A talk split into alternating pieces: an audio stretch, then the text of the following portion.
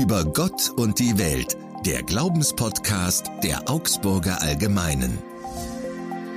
Hier ist über Gott und die Welt der Glaubenspodcast der Augsburger Allgemeinen. Mein Name Daniel Wirsching. Meine Gäste zwei Bischöfe, der evangelische Axel Pieper und der katholische Bertram Meyer.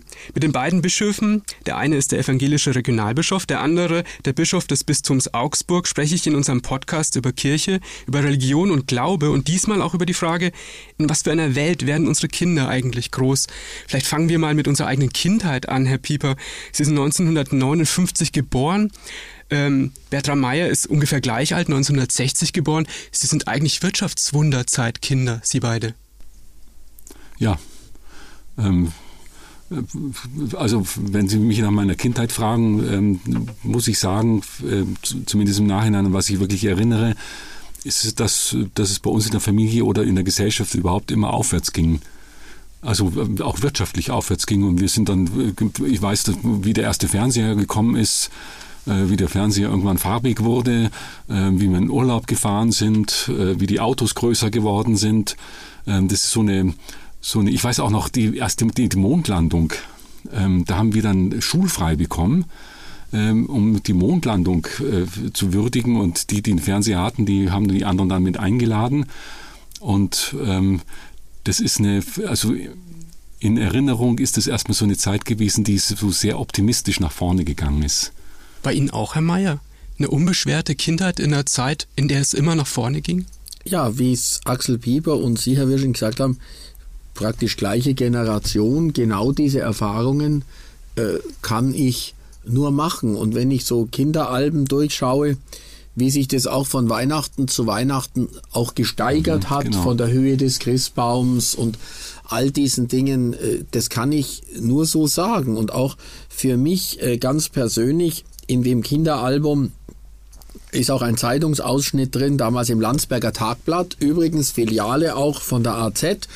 Da stand im Ehepaar Erna und Hans Meyer wurde ein Bertram Johannes als Stammhalter äh, geboren. und das war ein, ein, da hat man gespürt, das war dann also auch so drin, die, die Leute haben sich mitgefreut und es war wirklich ein super Start äh, ins Leben und, und auch sonst, wir, wir waren jetzt nicht in Saus und Braus. Also wir müssten uns die Dinge schon auch in, auch in der Familie, meine Eltern, unsere Eltern haben ein Haus gebaut und dies und dies, aber es war Auto da, dann eben erst Schwarz-Weiß-Fernseher, dann farbig. Aber wir sind eigentlich, meine Schwester und ich, super ins Leben gestartet. In dem Wort Stammhalter schwingt so ein bisschen mit, dass Sie auch der Nachfolger Ihres Vaters würden. Was hat er denn beruflich gemacht? Also das ist so, Stammhalter ist nicht gleich, dass das, was weiß ich, ein Stamm äh, eines Adeligen oder gar Familienbetrieb oder Firma war, sondern eben, es sagt man so, dass der, die männliche Erstgeburt ist der Stammhalter. Nee, mein Vater, der hat Land- und Forstwirtschaft studiert in Weinstefan, war sehr naturverbunden, in vielen Generationen so zuvor war auch, waren auch evangelische Pfarrer drin. Er hätte auch gerne evangelische Theologie studiert, aber die Kriegsereignisse, er musste mit 17 nach dem Notabitur an die Ostfront. Er hat dann nachher gesagt, das macht er nicht, aber er war sehr, sehr engagiert in der evangelischen Kirche, auch Vertrauensmann im Kirchenvorstand und alles, sehr gläubig. Und äh, dann war er eben äh, als, als Diplomingenieur für Landwirtschaft und Forstwirtschaft zunächst mal in der Bayerischen Flugfabrik für Forschung zuständig, Bulldogs, Ladewägen und so weiter, ehe er dann zum Start ging für Flurbereinigung. Und das wäre nichts für Sie gewesen? Bulldog bauen? Na, das wäre nicht so meins gewesen. Erstens einmal, große Techniker bin ich auch nicht. Ich nutze Technik, aber denk, und habe auch keinen so grünen Daumen. Ich habe mal als Kind so wie so einen kleinen äh, äh, Minigarten gehabt, also den hätte ich selber pflegen sollen. Das habe ich dann auch nach einiger Zeit meiner Schwester überlassen und habe zugeschaut, wie sie das alles gemacht hat. Und Sie wurden auch nicht gedrängt in dieses Ingenieurberuf, in den Ingenieurberuf hinein? Nein, überhaupt nicht, weil es war so, jeder ist wieder anders. Und der Papa hat, glaube ich, gespürt, dass meine Neigungen eher auf der sprachlichen Ebene sind, so philosophisch, sprachlich mhm. oder Jura, Juristerei wäre für mich auch ein großes Thema gewesen, Anwalt zu werden. Aber das haben meine Eltern gespürt und die haben auch bei meiner Schwester gesagt, ihr müsst das machen, was euch liegt. Und da war überhaupt kein Drängen. Im Gegenteil. Erzählen Sie von Ihrem Vater ein bisschen. Wollte der, dass Sie ihm nachfolgen in seinem Beruf? Nee, glaube ich auch nicht. Also mein Vater war Diplomingenieur. Äh, der war ähm, zuerst im Bergbau und ist dann in der ersten Bergbaukrise äh, da war ich drei Jahre alt, ähm, ist er dann mit seiner Familie nach München gezogen und ist dann ins Erdöl gegangen, war dann zuständig für eine, äh, für eine Ölleitung von Genua nach Ingolstadt. Und ähm, also das glaube ich nicht, dass er das wollte. Allerdings war er sehr erstaunt, als ich gesagt habe, dass ich, die, dass ich Theologie studieren möchte, dass ich Pfarrer werden möchte. Das hat ihn also da war er sehr erstaunt ähm, und sehr verwundert, weil wir in der Familie, ich sag mal so, gut evangelisch waren, sprich an Karfreitag und Weihnachten in den Gottesdienst gegangen sind. Das hat sich so gehört. Meine Eltern wären auch nie aus der Kirche ausgetreten, das, das hätte es nicht gegeben. Aber mehr war es dann auch nicht. Sie müssen noch dazu sagen, Sie sind gar nicht hier in Schwaben, geschweige denn in München oder in Bayern geboren. Nein, ich bin äh, eben in Essen-Ruhr geboren, da wo, wo es noch Gruben gegeben hat und äh, dann, wie gesagt, mit drei Jahren in den Süden gekommen. Das Witzige ist, ähm, ähm, als ich dann angefangen habe, Theologie zu studieren, hat meine Großmutter gesagt, äh, wie schön, der Junge nimmt eine alte Familientradition auf. Äh, das wussten meine, wussten meine Eltern gar nicht, dass es in, in, der, in der Pieperschen Linie äh, viele Pfarrer gegeben hat. Nachweislich seit der Reformationszeit bis ins 18. Jahrhundert oder 19. Jahrhundert und das, das war aber völlig, völlig begraben, dieses Familiengedächtnis. Also, tja, so. Hm. Also wir haben gelernt, Sie beide hatten offensichtlich eine glückliche Kindheit. Ich will mal kurz von mir erzählen. Ich bin 1979 geboren. Ich hatte auch eine glückliche Kindheit. Aber bei mir war zum Beispiel Tschernobyl, die Nuklearkatastrophe und auch vorher schon das Waldsterben das war ein großes Thema. Ich habe auch die Erwachsenen damals gehört. Die haben natürlich gesagt, geh nicht im Sandkasten spielen, da könnte giftig sein. Ähm, isst mal kein Obst vom Baum. Ähm, und dann waren auch diese, diese kalte Kriegszeit noch. Also das hat mich dann doch irgendwie so indirekt auch ähm, doch bewegt, weil man die Erwachsenen immer wieder mal gehört hat, wenn sie gesprochen haben miteinander und sich unbeobachtet gefühlt haben. Ähm, setzen wir unsere Kinder wirklich in so eine Welt hinein? Wollen wir wirklich, dass sie in so eine Welt geboren werden? Ähm, was denken Sie, sagen heutige Eltern mit den Umständen, die wir haben, wir haben auch unsichere Zeiten, jetzt zum Glück keinen Krieg, aber wir haben gerade eine Pandemie und wir haben auch ähm, große Umweltschäden, wir haben den Klimawandel als riesige Herausforderung, Herr Mayer. Was sagen die? Also zunächst bin ich davon überzeugt, dass für viele es jetzt mal darauf ankommt, aus dieser Pandemiekrise rauszukommen, weil viele, auch junge Eltern, die im Beruf tätig sind, Homeoffice machen müssen, dann äh, Köchinnen und Köchinnen Mittag machen müssen, beim Homeschooling dabei sein müssen oder auch schauen müssen, wie sie ihre Kleinkinder begleiten, ins Leben begleiten. Also auch eine Kita oder eine Grundschule, das sind ja nicht nur Bildungseinrichtungen, sondern es sind soziale Formungsgruppen. Das ist ja auch das, was man mehr und mehr sagen kann, dass äh, auch Kinder, auch Kleinkinder oder Grundschulkinder sprachlich zum Teil zurückbleiben, dass sie auch im Sozialverhalten ähm, äh, Schwierigkeiten haben, dass sie dann auch äh, zum Teil in der Kinderpsychologie sein müssen. Ich glaube, das ist schon für, für Eltern mit ich bin da nicht so nah jetzt dran, aber bei den Bekanntschaften, die ich habe, der Grundpunkt, wie kommen wir jetzt aus der Pandemie raus? Und dann weiß ich aber gleichzeitig, auch wenn Fridays for Future jetzt ein bisschen in den Hintergrund gerückt ist, aber gerade die junge Generation, und da waren ja Tausende auf den Straßen, auch in Augsburg oder in unseren schwäbischen Mittelzentren, dass das Thema Bewahrung der Schöpfung nicht nur bei den Eltern wichtig ist, sondern auch bei den Heranwachsenden. Und ich habe jetzt diese Tage erst wieder mit dem Arbeitskreis Schöpfung des Bistums gesprochen. Wir loben auch jetzt dann zum dritten Mal unseren Schöpfungspreis aus, wo wir ganz bewusst auch Kitas und Schulen mit einbinden für solche eine Weltprojekte. Wie können wir die Schöpfung bewahren? Und Papst Franziskus gibt uns die, die Steilvorlage dafür, nämlich in Laudato Si spricht er im Untertitel von der Sorge um das gemeinsame Haus. Und er sagt, ihr habt, die junge Generation steht vor der Wahl, ob die der, der Globus, das globale Dorf, das gemeinsame Haus mehr zu einem Schuttabladeplatz wird oder zu einem blühenden Garten. Ich glaube, da kann man schon was machen und sensibilisieren. Hm. Herr Pieper, wie erleben Sie die junge Generation? Also ähm, ähm als, als, als ein bisschen gespalten. Ähm, also erstmals wahrscheinlich zu, in, zu jeder Zeit hätte es gute Gründe gehabt zu sagen, kann man in diese Welt noch, noch Kinder setzen. Ähm, glaube zu jeder Zeit. Ähm, ich erlebe jetzt die jungen Leute als gespalten. Also einerseits ähm, erlebe ich äh, junge Leute so, so, das, was man so Hipster nennt. Ja, also so ähm, äh, doch hedonistisch, individuell äh, schauen, äh, schauen, dass auch was Besonderes sind, ähm, schauen auch auf den Lebensgenuss. Ähm, und äh, jetzt habe ich vor kurzem gelesen ein schönes Wort, äh, Wokeness. Ähm, also die junge Leute, die ähm, sagen, sie sind wach und sind also wie, wie jetzt zum Beispiel äh, Friday for, Fridays for Future, also die sehr genau drauf schauen, ähm, dass äh, was in dieser Welt falsch läuft, das mit einem hohen Moralismus machen. Ähm, das sehen wir auch in der Erwachsenenwelt, wenn, wenn zum Beispiel über die drei Mohren oder Hotel drei Mohren über den Namen dann debattiert wird, bis hin, dass der Name dann wegkommt. Also so dieses, dieses sehr korrekt sein ähm, mit allem, was, was in irgendeiner Weise ähm, falsch sein könnte, dann auch brechen.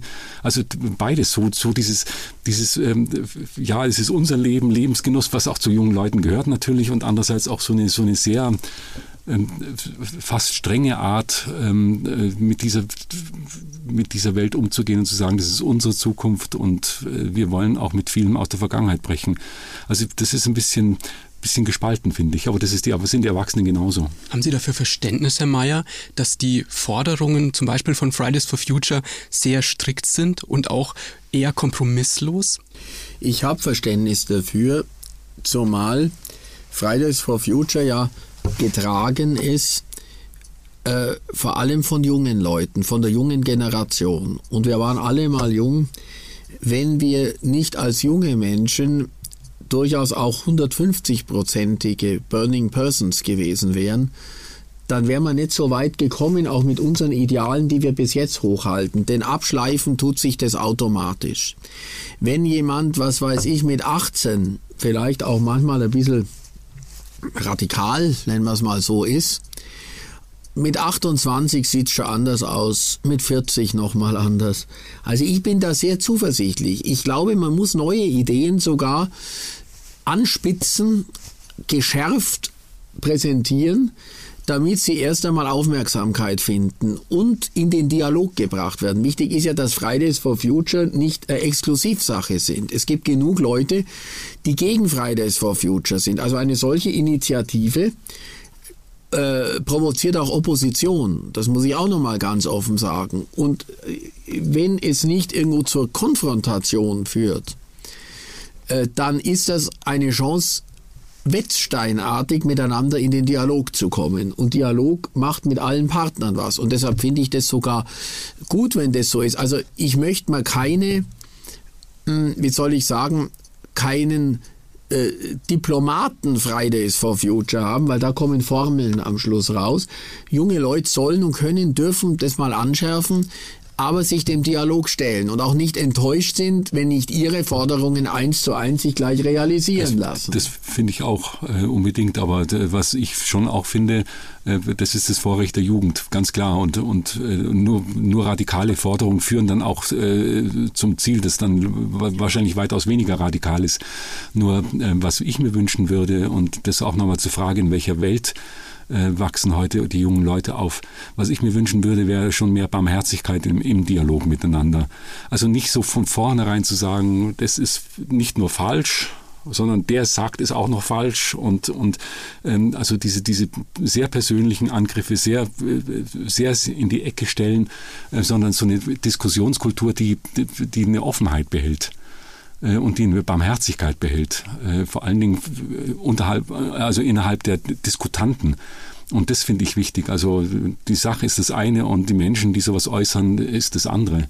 Was glauben Sie denn, in welcher Welt die heutigen Jugendlichen mal leben werden, wenn wir jetzt vielleicht 40 Jahre mal vorausblicken? Also ähm, ich glaube, dass es, äh, dass es in der Tat eine andere Welt ist. Es wird, auch wenn die Automobilindustrie das vielleicht noch nicht ganz glauben wird und meint, es ginge nur mit Elektroautos. Ich glaube, es gibt zum Beispiel sehr viel weniger Individualverkehr. Ähm, ich glaube, ähm, dass es nochmal sehr viel bewusster ist, auch was, was die großen Reisen betrifft. Ich glaube, dass ähm, die Städte grüner werden. Ich glaube, dass das vielleicht auch äh, von unserem letzten Podcast her gesehen, ähm, dass es auch noch einmal ähm, ein anderes Verhältnis zwischen Arbeit und Freizeit geben wird. Ähm, also ich sehe das positiv, aber es wird sich tatsächlich ändern. Ich glaube auch, dass sich die Werte ändern. Also was Freizeit betrifft, was Individualität betrifft, was Glaube betrifft. Ich glaube, dass wir da einen Riesenwandel vor uns haben. Herr Mayer, haben Sie als Kind vielleicht mal dran gedacht, wie die Welt in 40, 50, 60 Jahren aussähe? Dann wären wir eigentlich heute im Jahr 2021. Wie haben Sie als Kind dieses Jahr vielleicht 2021 sich möglicherweise vorgestellt? Also wir hatten am Gymnasium in Landsberg einen Lehrer, der hat Erdkunde und Sozialwissenschaften oder Sozialkunde gegeben. Und er hat in großer Regelmäßigkeit diesen Bericht des Club of Rome präsentiert. Und das waren für uns zum Teil Horrorszenarien, aber da waren auch wir schon sensibilisiert zum Thema Bewahrung der Schöpfung, Explosion der Weltbevölkerung. Durchaus haben wir da diskutiert, sehr diskutiert, damals schon. Als Jugendliche auch das Thema katholische Kirche, Empfängnisverhütung, Afrika, das brauchen wir jetzt hier nicht vertiefen, aber Sie merken, auch das war schon heiß umstritten. Also da waren für uns schon die Dinge als Jugendliche, die uns dieser Lehrer fast prophetisch äh, weitergegeben hat. Und dann glaube ich, ist schon noch einmal so der Punkt, aber da war ich dann schon ein bisschen älter, als so diese ersten Computer da waren. Also ich war in so einer Arbeitsgruppe Informatik. Das war Physik- und Mathematiklehrer. Da hatten wir einen eigenen Raum, wo ein Rechner war, über zwei Meter hoch und dies und dies. Also das waren diese ersten Riesencomputer. Und da haben wir, der hat es sehr gut alles gemacht, aber da haben wir natürlich auch schon fantasiert, wie wird das mal sein? Machen wir alles bloß noch mit Computer? Aber auch in der Richtung der kontrollierte Mensch. Wie viel äh, gläserner Mensch werden wir mal sein? Also auch dieses kontrollierende, totalitäre, diktatorische. Also sagen wir, solange wir uns, wie es äh, Axel Bieber vorher gesagt hat, in einer Kultur des Dialoges so bewegen, dass Ehrlichkeit da ist, Barmherzigkeit da ist, dass auch Freiheit da ist, ist das alles kein Problem. Aber wenn Diktatoren auftreten oder Totalitarismen, so Gleichschaltungsleute, äh, dann wird es schwierig. Und da bin ich jetzt bei, bei dem, wie soll ich sagen, Scharnier zu heute. Als wir Jugendliche waren, Axel, und bei Ihnen waren Sie waren dann zehn Jahre, als die, die Wende war. Also für uns jetzt am, für mich jetzt am Gymnasium, wahrscheinlich für dich auch, war eigentlich sowas wie Demokratie unbestritten. Demokratie, niemand wollte in die alte Zeit zurück. Es war auch immer Mahnung und Warnung. Jetzt habe ich einen Eindruck, wenn ich das sagen kann, wenn Sie sagen, in 40 Jahren, keiner weiß es. Aber ich glaube, dass ein ganz wichtiger Punkt ist, dass wir die Demokratie schätzen zunächst mal. Nur wenn ich sie schätze, kann ich sie verteidigen. Und da habe ich jetzt im Moment schon ein bisschen Sorge für die Zukunft jetzt. Nicht von vor 40 Jahren jetzt gerechnet, bis jetzt gerechnet, sondern was ist in 40 Jahren. Ich hoffe, dass wir äh, wirklich die Demokratie achten. Denn wenn die Demokratie entweder durch einen Totalitarismus absorbiert wird. Also die Meinung und auch die Persönlichkeit des einen ist genauso gefährlich, wie wenn sich eine Person hinsetzt und sagt, ich bestimme alle Meinungen. Äh, dann wird's ganz, ganz schwierig. Also auch frei die Meinung sagen zu dürfen, diskutieren zu dürfen, mit Respekt einander zu begegnen. Und, wie es Ignatius von Loyola sagt, eben der Gründer des Jesuitenordens, der seine Leute auf dem Konzil von Trient ermutigt hat, da ging es ja auch hoch her, gerade Reformkonzil zur Reformation, er hat immer gesagt, liebe Brüder, versucht die Meinung des anderen zu retten auch wenn sie noch so konträr ist, Meinungen retten. Und wir stehen, glaube ich, oft in unseren Disputen schon in der Gefahr, jetzt mache ich die Meinung des anderen nochmal richtig nieder, weil ich Recht haben will. Meine Meinung retten. Genau, ja. eben meine Meinung. So nach dem Motto, nicht dein Reich komme im Vater, sondern mein Reich komme. Es gibt auch Meinungswelten und so weiter. Also deshalb meine ich so, wir haben die wirklich Pflicht und Schuldigkeit, auch wir Kirchen, wenn sich da was als Wetterleuchten zeigt, wir müssen die Demokratie selber schätzen und wir müssen sie zur Not auch verteidigen. Sind da auch so bange um die Demokratie? Also ich hoffe ja immer, dass das ein, ähm, äh, im Moment ein, ein, Ausschlag ist, den wir erleben. Ein, ein ganz, ganz schrecklicher Ausschlag, äh, der sich in Amerika hoffentlich äh, schnell wieder reguliert und woanders in der Türkei und in Russland und woanders auch irgendwie regulieren wird. Meine Hoffnung ist halt doch, und dass die Welt so eng zusammen, zusammenkommt und dass, dass man Meinungsfreiheit gar nicht mehr unterdrücken kann, weil die Informationsfreiheit da ist. Also das äh, sind die Medien. Ähm, da, das ist meine Hoffnung, dass, dass sich solche, solche Diktaturen ähm, nicht wirklich halten können auf Dauer. Aber das ist natürlich sehr optimistisch gesagt. Äh, ich sehe das schon auch mit, mit, mit großer Sorge, dass man einfach nicht schätzt, was wir eigentlich haben. Sehen Sie auch noch eine andere Entwicklung? Wir sprachen jetzt über Klimawandel, über die Demokratie und ihren Zustand. Ähm, Gibt es aus Ihren Augen noch eine andere Entwicklung, die sich vielleicht noch in 30 Jahren, bis in 30 Jahre fortsetzt und dort vielleicht nochmal enorm wichtig wird? Wichtiger als heute? Also ich glaube, dass ähm, was wir im Moment erleben, ist, ähm, dass vielleicht auch wieder wichtiger wird, ähm, ein bisschen der, den Blick weg von der materiellen Welt zu dem, äh, was, was uns als Menschen ausmacht. Also wir als Theologen würden das den Geist nennen oder würden es Gott nennen. Ähm, also so eine, so, so, so eine neue Sinnsuche nach, äh, nach den Dingen, die, die einen Menschen ausmachen.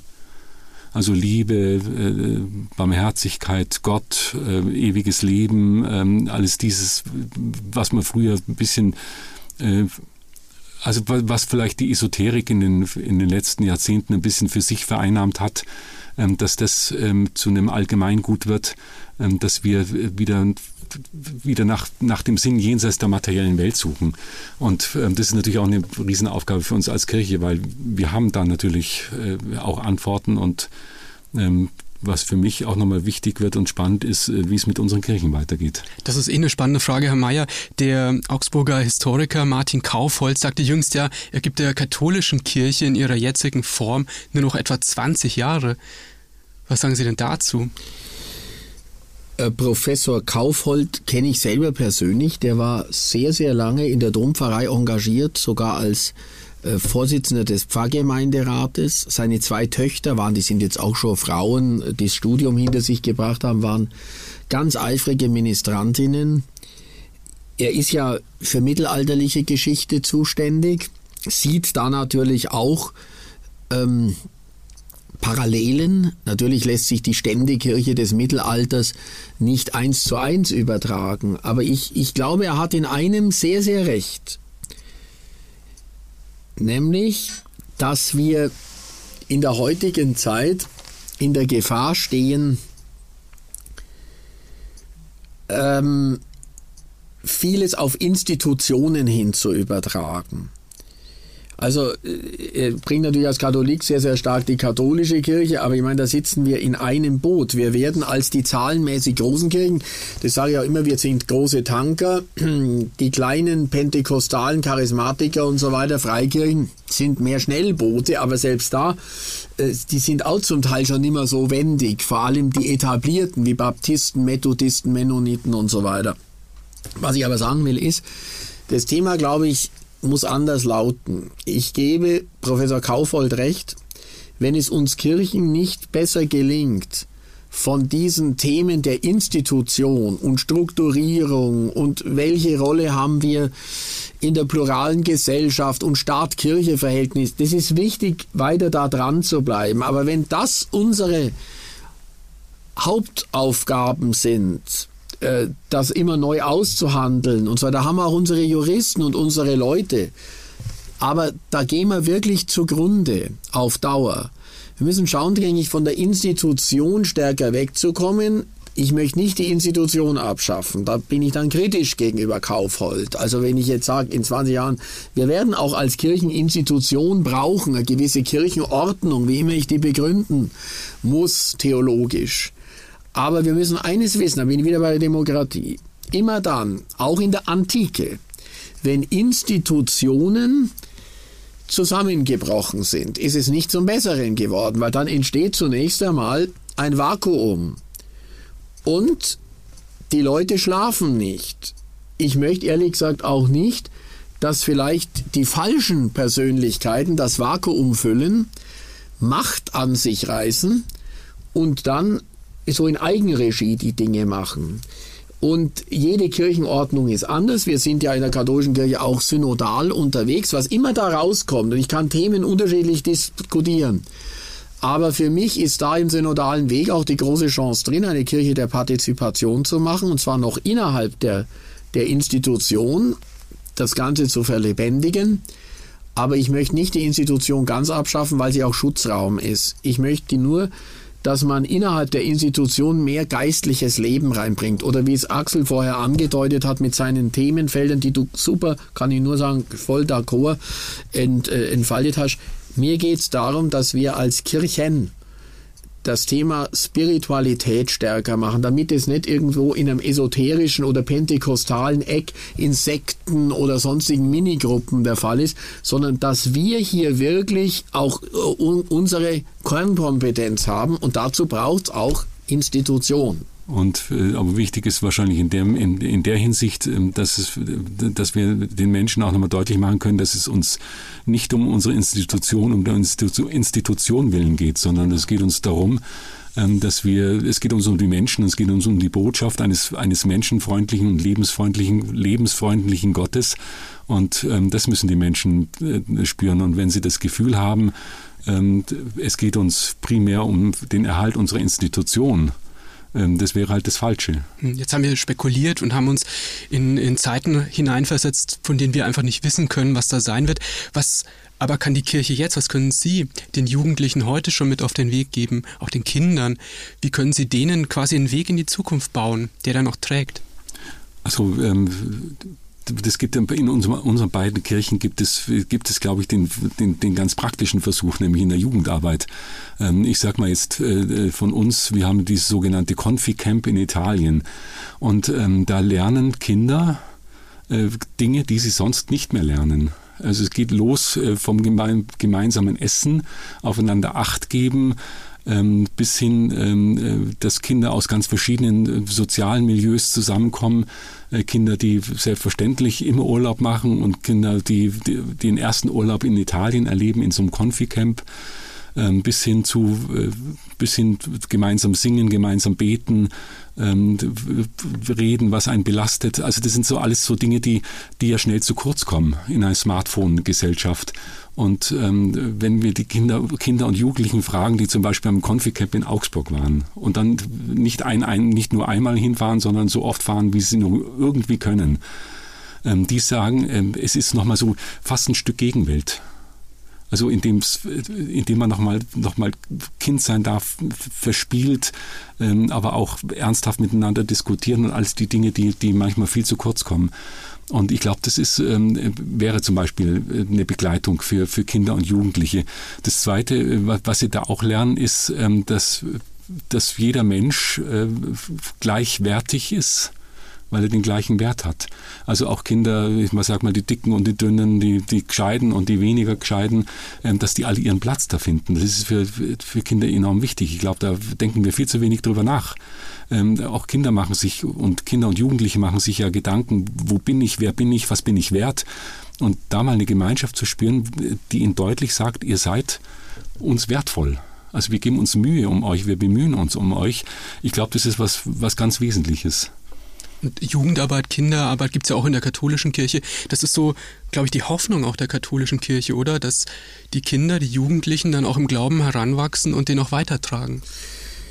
In jedem Fall, wobei wir aber auch, um das nochmal, was Axel vorher gesagt hat, aufzugreifen, wir machen nicht Kinder- und Jugendarbeit zum Erhalt, zur Konservierung der Institution, sondern es geht immer wieder darum, den Jugendlichen und auch schon den Kindern Jesus anzubieten und ihnen einen Weg zu eröffnen, unter Umständen in eine Jesus-Beziehung oder gar eine Jesus-Freundschaft reinzukommen.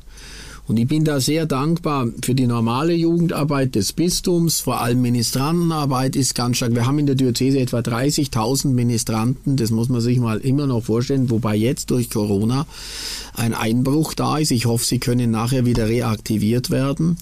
Und das ist es, wie Conficam. Wir haben Erstkommunionwochenenden, Firmungswochenenden und all die Sachen zum Teil auch mit Zeltlager verbunden, gemeinsam essen, gemeinsam am Lagerfeuer sitzen. Es geht alles nicht. Ich habe jetzt erst, Herr Wirsching, bei unserer diözesanen Jugendwerkwoche vor zwei, drei Wochen ein Kamingespräch gemacht. Das habe ich schon letztes Jahr angeboten, es war super, aber heuer nur digital. Da waren um die 150 haben sich da eingeklickt am Abend. Das war eine hervorragende Sache. Also die Verantwortung der Jugendarbeit in der Diözese.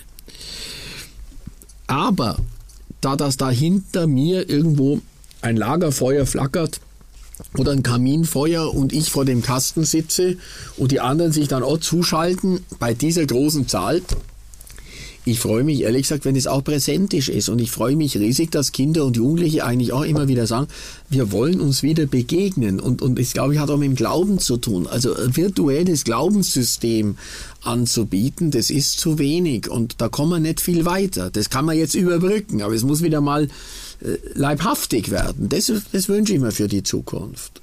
Und ich wünsche mir, dass Sie auch in der nächsten Folge bei unserem Podcast über Gott und die Welt, der Glaubenspodcast der Augsburger Allgemeinen, wieder dabei sind. Ich freue mich, wenn auch die beiden Bischöfe wieder dabei sein werden, Axel Pieper von der Evangelischen Kirche und Bertram Meyer von der Katholischen Kirche.